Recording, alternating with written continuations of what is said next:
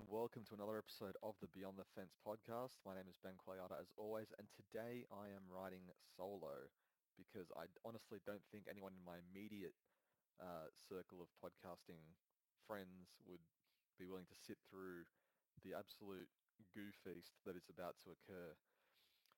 The Detroit Pistons have won the NBA draft lottery. Play that music. There's no music going to be played. I'm not that much of an editor.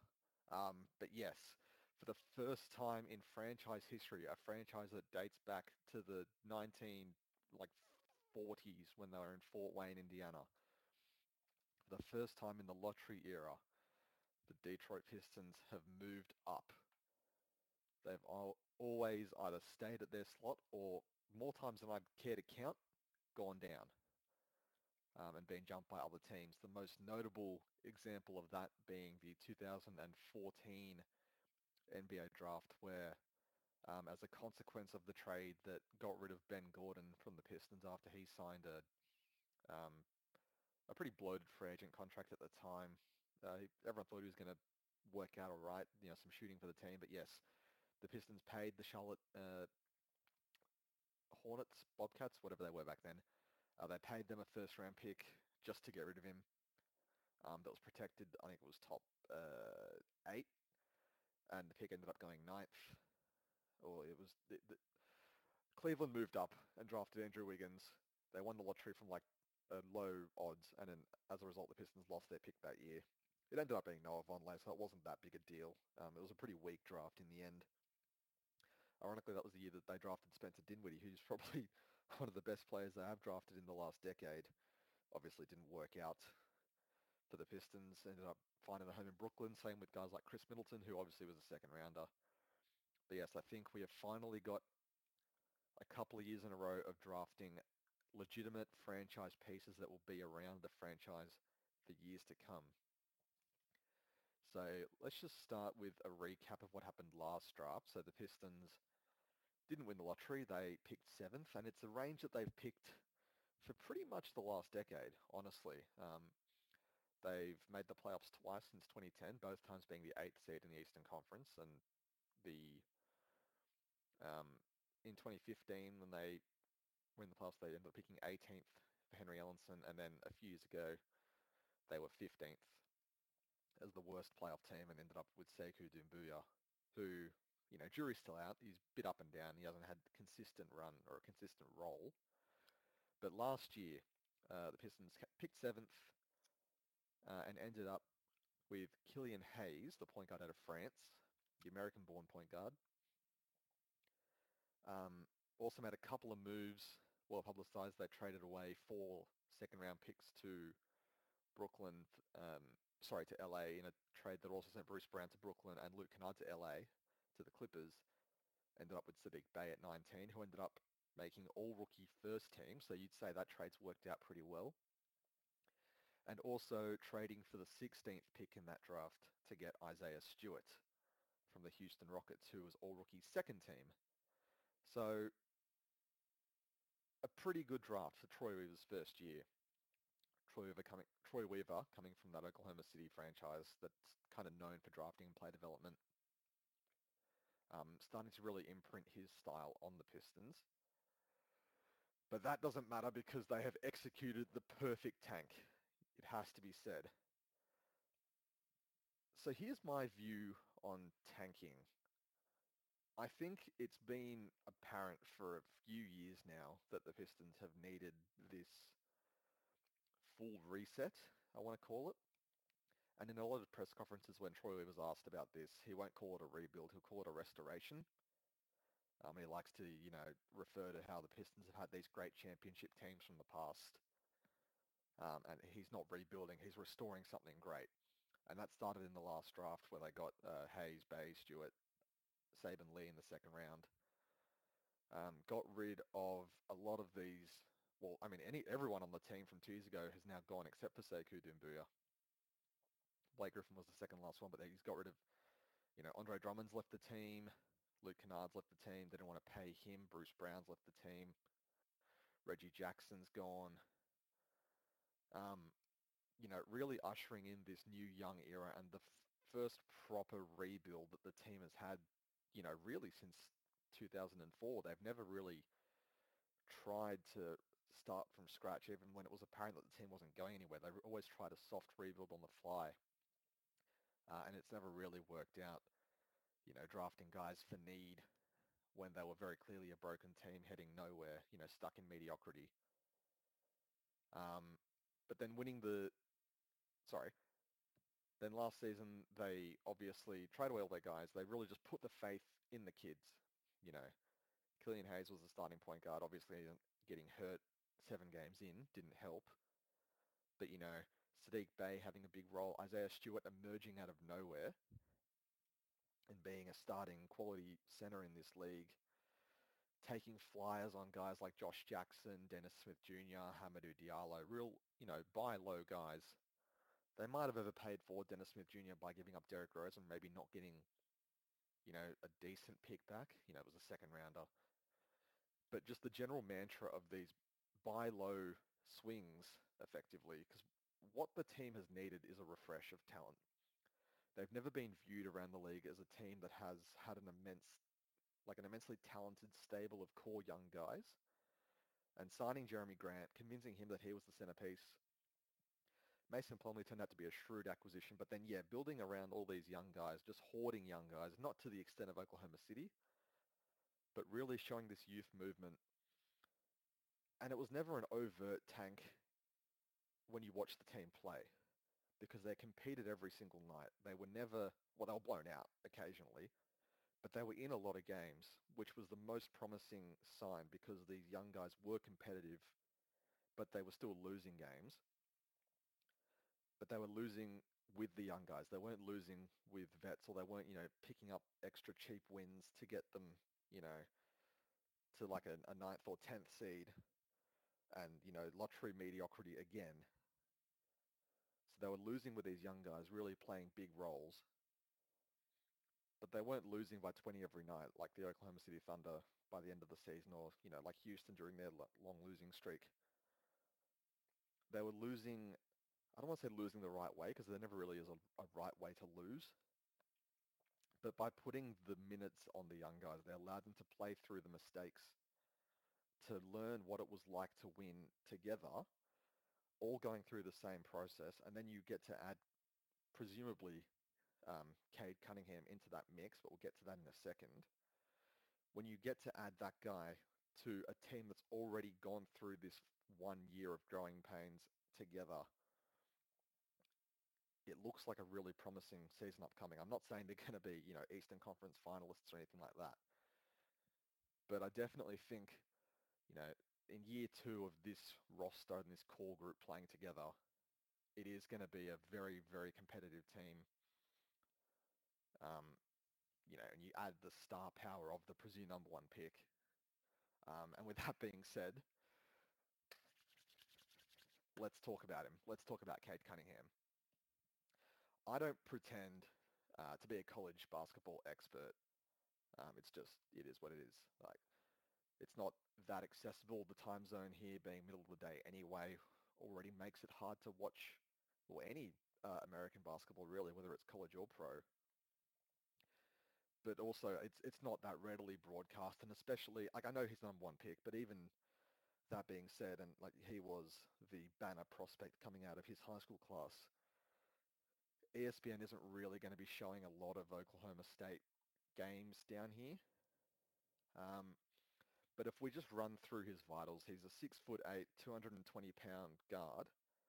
Um, basically was playing as the point guard for Oklahoma State. He had a usage rate of 29.1% uh, and a turnover percentage of 18.7%. Now, if we look at his strengths, and I'm going to refer to the mock draft, sorry, the uh, scouting profile on NBADraft.net, Cade Cunningham is a three-level scorer at the college level anyway. You know, he's a matchup nightmare. He's six foot eight, 220 pounds, right? So he's already got the length and the size. You know, if you put a smaller guy on him, he's going to have the strength and size advantage to either post them up and shoot over them, um, or to just, you know, bully them and get straight to the rim. They're not going to be able to stay in front of him and stop him from getting to the spots that he wants and making those plays, whether it is passing or scoring for himself. You put a bigger guy on him, and he's got that presumed speed advantage, and he's not the most explosive athlete anyway. But if you do end up defending him with a a standard NBA two or three man, um, he's going to have that ball handling ability to be able to get around them and get to his spots. So basically he creates this matchup nightmare and you've seen it more and more over the last few seasons where the league has trended towards bigger point guards. Obviously, uh, Luka Doncic is the big example. He's a six-nine point guard who can get to anywhere he wants. Um, and that's actually the comparison they've used for Cade is Luka Doncic, who's not known as an athlete, but has the skill level to pretty much do whatever he wants on the court, has the size to see over defenders and read passing lanes and get the ball to shooters in the corner on the weak side. Um, Cunningham is very unselfish. He only averages three and a half assists a game. Um, but a lot of that I've also seen has been because of his willingness to pass the ball. He also averages a high turnover rate. And that's a worry, I think, at the college level coming into the NBA. But you can make, I don't want to say excuses for it because four turnovers a game in 35 minutes is still a high number. But there's the obvious gap in the quality of players that he's playing with at Oklahoma State compared to when he's going to come into the NBA. There's the element of, you know, being too unselfish at times. And then you've just got the, you know, he's a young guy. He's 19 years old, throwing passes that probably are ill-advised, trying to make the right play, and forcing the ball into tight windows where there probably isn't a lane. So a lot of that is just experience over anything. Um, I'm not too concerned about that. And the great thing about Cunningham is that with his size, he doesn't have to play on the ball straight away coming into the NBA. I don't think uh, Dwane Casey is going to, uh, uh, assuming the Pistons draft him, um, I don't think Cunningham is going to be forced into the lead creator role straight away. Because you've got Killian Hayes who has a year of NBA ball under his belt, who has shown excellent playmaking, playmaking ability in his own right. You've got these guys who can create secondary offense, you know, Jerami Grant, Saddiq Bey, Josh Jackson, so whether Cunningham starts or comes off the bench, he's always going to have another guy that can help take that load off him straight away. And it's going to really allow him to just settle into that role and be almost like a dual playmaking force with whoever they're playing with, whether it is uh, Killian Hayes or whether he comes off the bench um, as the bench point guard with guys like Josh Jackson, Hamidou Diallo, you know, whoever they end up putting him with in whatever unit. Obviously, with his size, he's an excellent rebounder. He averaged six rebounds a game. Um, and with that comes the obvious transition opportunity, the grab and go style of play that, you know, if you look at Ben Simmons, who I know he's had a lot of criticism lately for his playoff performance, but if you just look at the style of play at 6'10", just grabs the rebound and pushes it up the court, um, you know, doesn't have to waste that three or four seconds finding his point guard. He can just take the ball and go. It's what makes guys like James Harden so effective, um, Russell Westbrook, that one-man fast break ability. And that just, the Pistons played fast anyway last year. They like to push the ball up. And they like to run with guys like Saddiq Bey, with Sekou Doumbouya, with Josh Jackson, Hamidou Diallo. They really changed their athletic profile over the last 12 months. Because if you looked at the stable of wings that the Pistons had at the end of 2019-20, you had guys like Luke Kennard, who is not um, a transition player. Uh, I can't remember who else they had. I just, you had guys like Svi Mykhailiuk, who wasn't a transition player. Well, he wasn't a, you know, a run and gun transition player. He could pull up to three, but he wasn't really that transition threat to stretch defenses and get them turning and tired out. And Saddiq Bey in a, in a way isn't that either, but Jerami Grant definitely is. Josh Jackson definitely is. Hamidou Diallo absolutely is.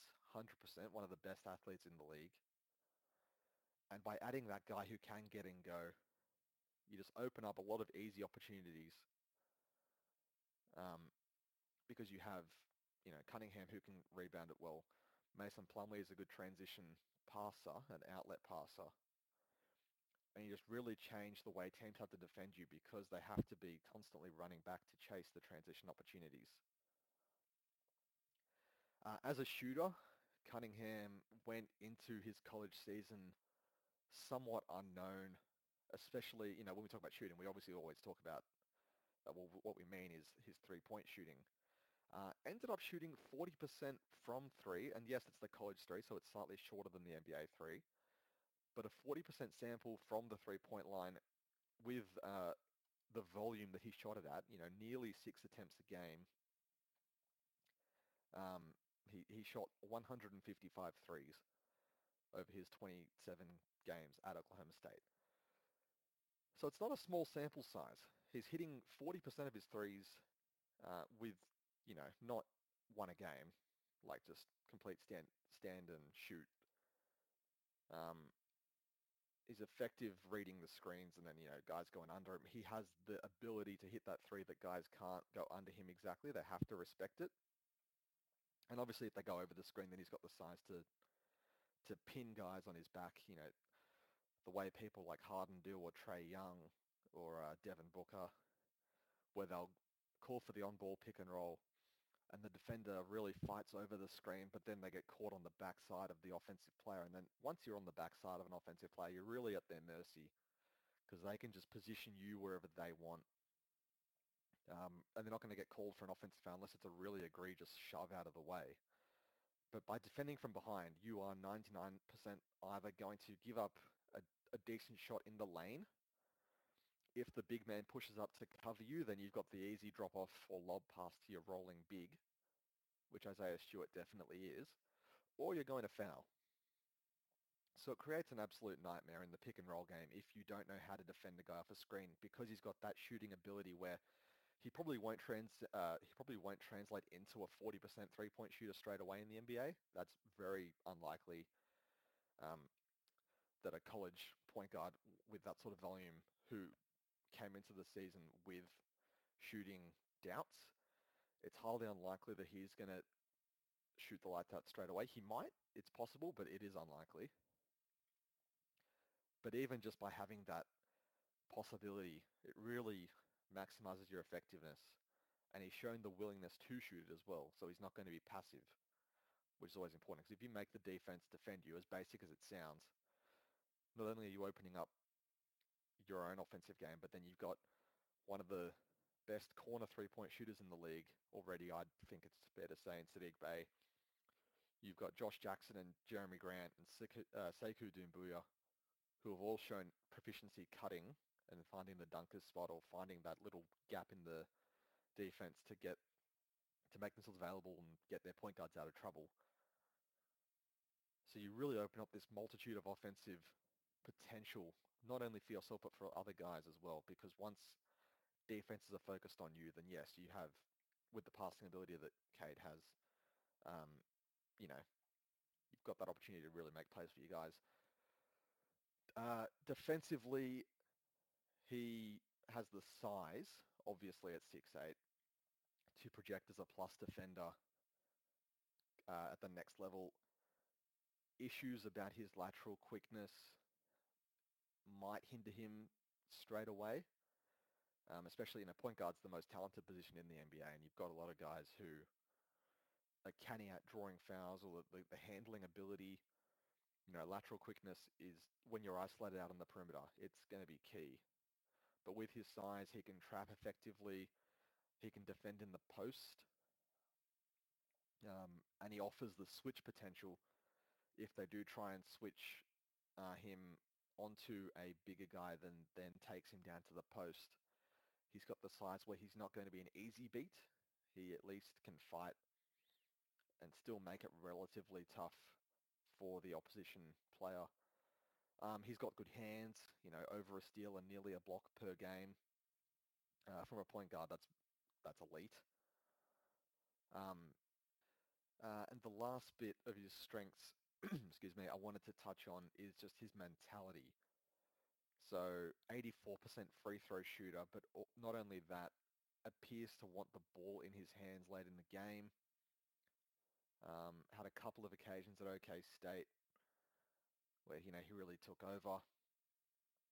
Um, and yes, obviously that free throw shooting also highlights his potential as a shooter.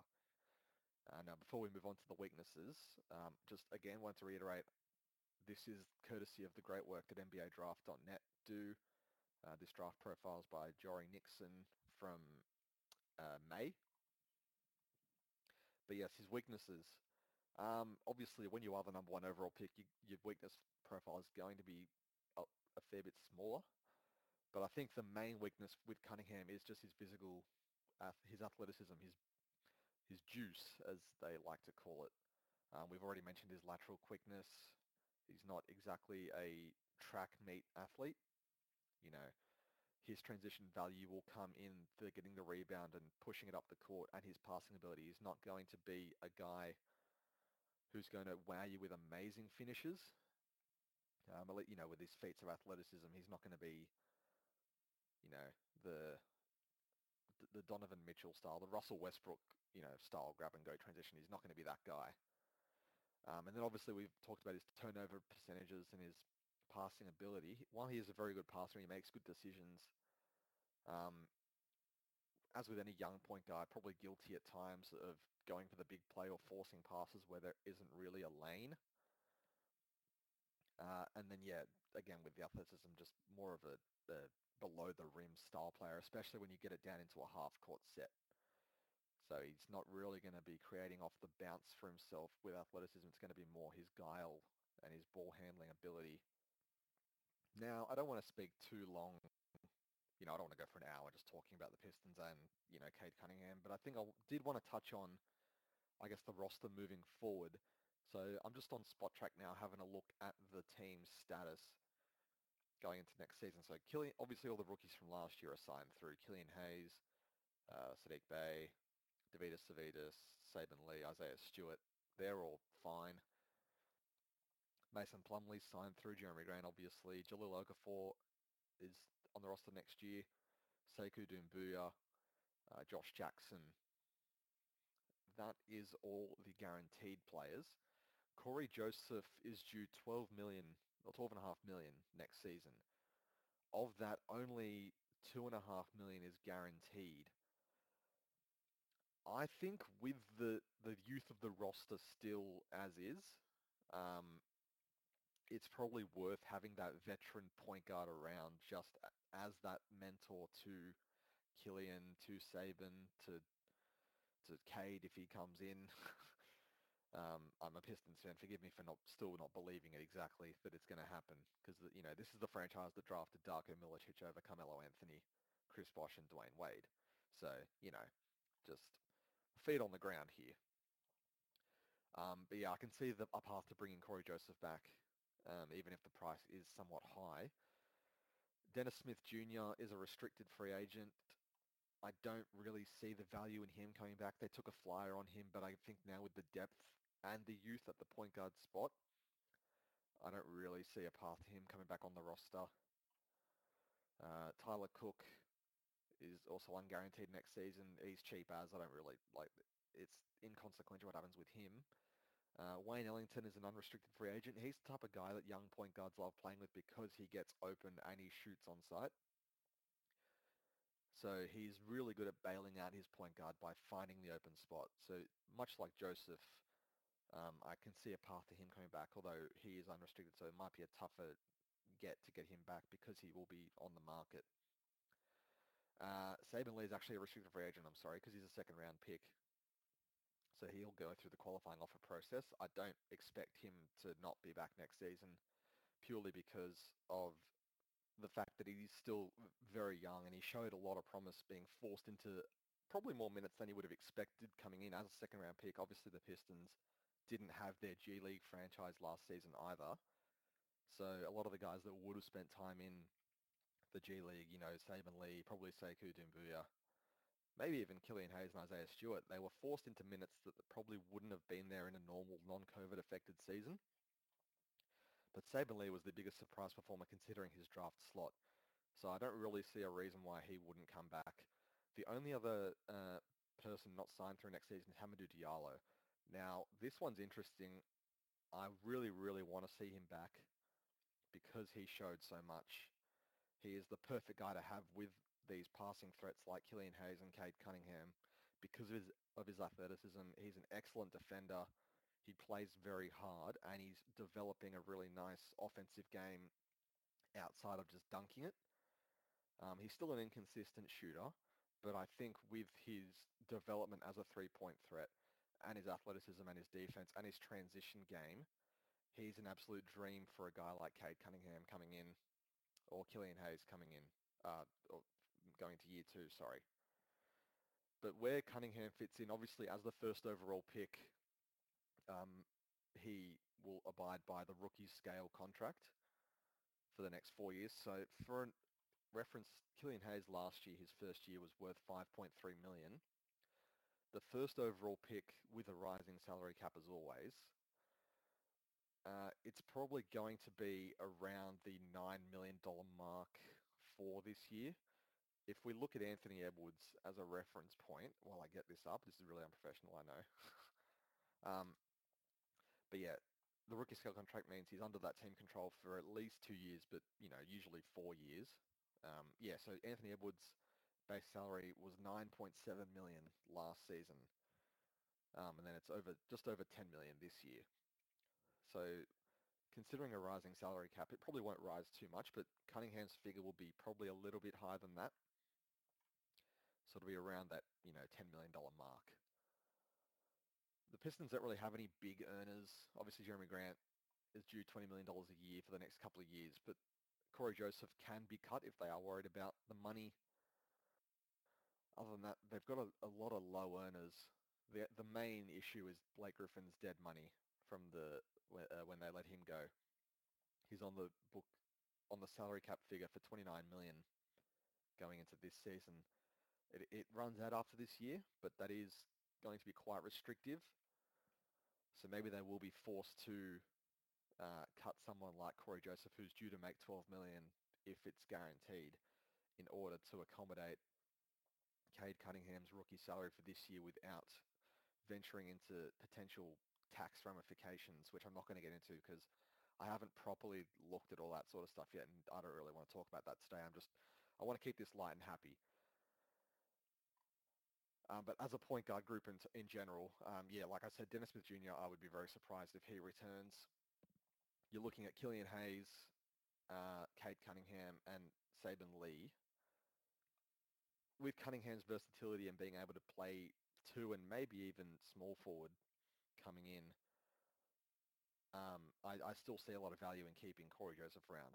One person I forgot actually, sorry, Frank Jackson, who really, really showed something at the end of last year when he got his opportunity as well. A bit like Saben Lee, probably would have spent a lot of time in the G League with the occasional, you know, minute uh, spot duty here and there in the big time. But he came in in the last probably 20 games or so, 20, 30 games. He played regular minutes. He was often on the floor at the end of games as a closer which really showed the value and the trust that Dwane Casey and the team had in him. He was an absolute flamethrower. He shot the ball a lot, and he shot it with a reasonable percentage. Um, he always played hard, which is all that you can really ask for from a guy fighting for opportunity. He's an unrestricted free agent this year, which is going to make it tough to keep him. But in 40 games for the Pistons, that he started six of them, but nearly 10 points a game, shooting over 40% from three on nearly four attempts a game in only 18 minutes. So if you extrapolate that to the per 36 numbers, he's taking seven threes per 36 minutes at 40% or 41% almost and 19 points a game. Really that, I guess, that younger version of Wayne Ellington where he's in the game just to score and to hustle and really just take the open three and, you know, shoot on sight almost and be that release valve for his point guards if they ever get in trouble and that end of shot clock option. Um, he probably priced himself out of the Pistons' range returning given the fact that they have now won the first overall pick. Again, unless they decide to cut Cory Joseph uh, and Rodney McGruder, who's also got some unguaranteed, who's also unguaranteed for next year. I'd say McGruder's definitely gone.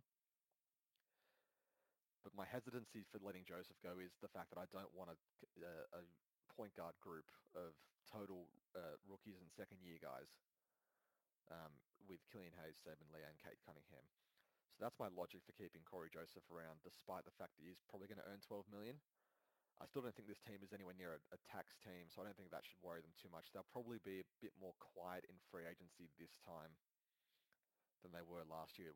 We didn't expect them to be busy last year, considering we didn't think they had enough room, and then they totally blindsided us by signing and trading for Jerami Grant, and then also getting Mason Plumlee uh, and Josh Jackson.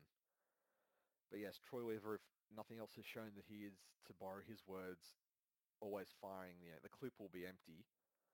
Um, so I, you don't know what move he's going to make, but that's what I would do personally. I don't think they can go into the season if they're serious about player development with just a bunch of point guards who have a combined, you know, well, they're all one year into the league or haven't played in the NBA before.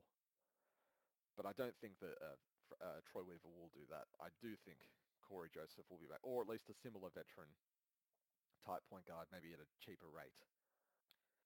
Now, if you'll just indulge me for five minutes at the end here, I don't have any more stats to talk about. I don't have any more roster uh, permutations, connotations, computations. Um, I don't have financial stuff to talk about. I'm just talking to you as a fan of the team. If there's any other Pistons fans listening, this, this bit's for you. This franchise has been tired for, you know, 13, 14 years now. Ever since that going to work era ended around, you know, the Billups trade for Allen Iverson in the late 2000s, this franchise has needed desperately to have someone come in, tear it down, and give it a facelift. The guys they drafted, you know, Greg Monroe, Brandon Knight, yeah, Andre Drummond, Caldwell Pope, Luke Kennard, Henry Ellenson, you know, those sorts of guys, they were viewed as fit pieces. Drummond was a project, but everyone else was kind of the, you know, he fits what we're doing right now. And there was a sheer refusal from front office to recognize the team had reached the end of the, end of the line and the collection of talent that they had was only going to keep them in this, you know, in this mediocre cycle of the eighth, uh, like pick seven to ten in the playoffs, or you know, the occasional absolute ceiling of an eighth seed. Like for example, in 2015, that's one of the most fun seasons I've had watching the Pistons 15-16 where they played about as well as they could. They got career best years from guys like Reggie Jackson, from Kentavious Caldwell Pope. Andre Drummond was an all-star. They traded for Tobias Harris, um, and they were a 44-win team. But instead of, and look, everyone's guilty of this, and hindsight is an amazing resource that we all have. But I think that the team thought that that was going to be, that that was the start of the peak rather than the absolute peak itself. And the next year they flailed. They ended up trading Tobias Harris for Blake Griffin, and Griffin dragged his dragged the play uh, the franchise to the playoffs on his own. Before really, you know, he couldn't do it anymore. His body gave out on him being that guy. And I think why the reason why we've seen him so effective in Brooklyn is because he doesn't have to be that guy anymore. He's not always tired. He's not always, you know, taking 20 shots a game and bullying himself in the post, trying to create offense, you know, for a team that can't create its own offense. But as a fan of this team, this is the most excited I've been in my active life watching them. So I, in case anyone doesn't know, I'm, I'm 25 years old now. I started watching the team properly in the 2013-14 season after I finished high school, and I obviously had time during the day to watch the NBA because I can't really watch basketball games when I'm sitting in school. So I've been watching this team closely, you know, regularly without just looking at box scores um, and occasional YouTube highlight packages so for about eight, nine seasons now. I think that maths is right. Yeah, this will be the ninth season. Um, and yeah, this is the most excited I've been. Like, we absolutely needed this as a franchise. You know, it started last year, Troy Weaver coming in and putting a flamethrower to the bare bones of the roster that was left over from the previous regime. Dwane Casey, while we all had our doubts about him, I think the fact that he is still there is a testament to his known ability around the league to work with young guys. You saw it in Toronto. It's the reason he brought in Delon Wright to the, uh, Detroit when he was hired. And his track record with guys like Fred Van VanVleet, with Patrick McCaw, with Jonas Valanciunas, uh, with OG Anunoby, translating that to the Pistons with Killian Hayes, Saddiq Bey, Isaiah Stewart, Saben Lee, Josh Jackson, Hamidou Diallo, hopefully Cade Cunningham. it, it's the first time in 15 years, or in, at least in 10 years of me watching the team, that like the, the joy and the hope doesn't feel completely optimistic and misplaced and like absolute best case scenario. I still don't know if we'll make the playoffs next season, but we finally have a young core of guys that is growing together that is only scratching the surface of what they're capable of. We're, we're not drafting guys anymore that have um, that pretty much are what they are, that are, you know, the, the NBA ready guys, which is really just a cop out for, you know, guys that don't really have much more growth in them. And as much as I love Luke Kennard, he was that type of pick. Like he's a very good player and a very creative offensive player, very varied in his game, but he was never going to show too much more than the two years he did at Duke. And it really started with the drafting of Sekou Doumbouya, who was a holdover from the previous regime, but that was like the first swing for the fences pick that I think the Pistons had done in about seven years since they drafted Andre Drummond in 2012. You look at Milwaukee, and obviously Giannis is a freak example, but that was a guy that no one had heard of before they drafted him. They took their chance on their guy, and it's it's paying off for them. And I'm not comparing the Pistons young guys to what Giannis is. Like, I don't think they're going to become that. But it's that same strategy of, of you know, of taking a gamble. Um, you know, stop bowing to the archetype, or sorry, the opposite of like what the league has become. For so long, the Pistons tried to z- uh, to zig when everyone else was zagging. We saw it with Josh Smith playing small forward. God help us. We saw it with you know, the the late Stan Van Gundy teams being really post heavy and ISO heavy with Reggie Jackson and Blake Griffin after they had pretty much sold their souls for the franchise, and we respect them for that, but they were cooked.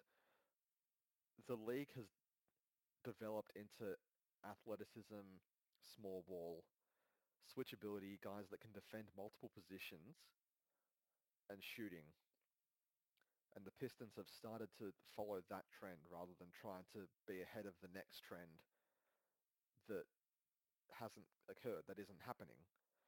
So I think finally the Pistons have stopped trying to be the smartest guy in the room. They've stopped trying to fit square pegs in round holes and are just following with the blueprint of what's working around the league. You know, bringing in Saddiq Bey, who might be a bit older than the other two rookies last year, but he came in straight away and knew his role and performed taking a chance on Isaiah Stewart, who ended up being an all-rookie second-team player, who most people thought that was going to spend a lot of time in the G League, ended up proving that he is a starting quality NBA big man with, you know, inside and outside scoring potential, an excellent rebounder and shot blocking defender. You take the chance on Killian Hayes. you you identify him as your point guard of the future you know, he's obviously got the shooting concerns, but he's shown excellent playmaking abilities in the Euro League, which is probably the second best league in the world outside of the NBA. You know, he's played against grown men for years now. And you pair him with a bunch of track superstars like Josh Jackson, like Hamidou Diallo, and the shooting skills of guys like Saddiq Bey. And you really begin to build this young machine that can go grow together for four, five, six years that are all under cheap team control. You go chase guys like Jerami Grant.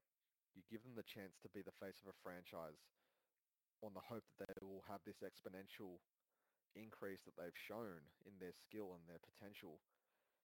You know, it, says a lot that Denver offered him the same deal and he chose Detroit not only because of the cultural aspects of the city and having a black coach and a black GM, but that belief in him to be the face of the franchise and he is a prototype of the modern NBA, that guy that can defend three or four positions, can shoot the three, can create his own offense and get to the rim and is just that hyper athlete. And then you top it off by winning the lottery, which is ultimately a crapshoot, but you win it without overtly tanking and just blooding a bunch of guys who probably aren't NBA players like the 2013 Philadelphia 76ers, like the Process Sixers. But you do it by trusting the young guys who you know are going to be part of your future and you let them grow together. You let them make mistakes together. You don't pull them for making rookie mistakes because you know that it's going to pay off long term. You get the caveat, you get the cherry of the number one overall pick to add to that mix. And this is probably the most excited I've been for Detroit basketball in my entire life of actively watching the team. So thank you for listening to this episode of Beyond the Fence. I'm sorry if it's not what you're used to or what you're after. I know that this is, it's been a big day for me. I wanted to get something out about my NBA team finally, you know, having some good luck. And this is the brightest our future has looked in dec- in you know in years, maybe not decades. That we have won three championships in the last 30 odd years, but you know the future is bright. We're finally catching up to the modern NBA. So thank you for listening. Uh, you can follow me on Twitter at Ben S. Quag. You can follow the website at Beyond T Fence. Um, obviously at Beyond the beyondthefence.com.au. Uh, you can also subscribe to the podcast, leave it a like or a review on whatever platform you do. That's always much appreciated. And until then, I will see you all next time. Thank you for listening.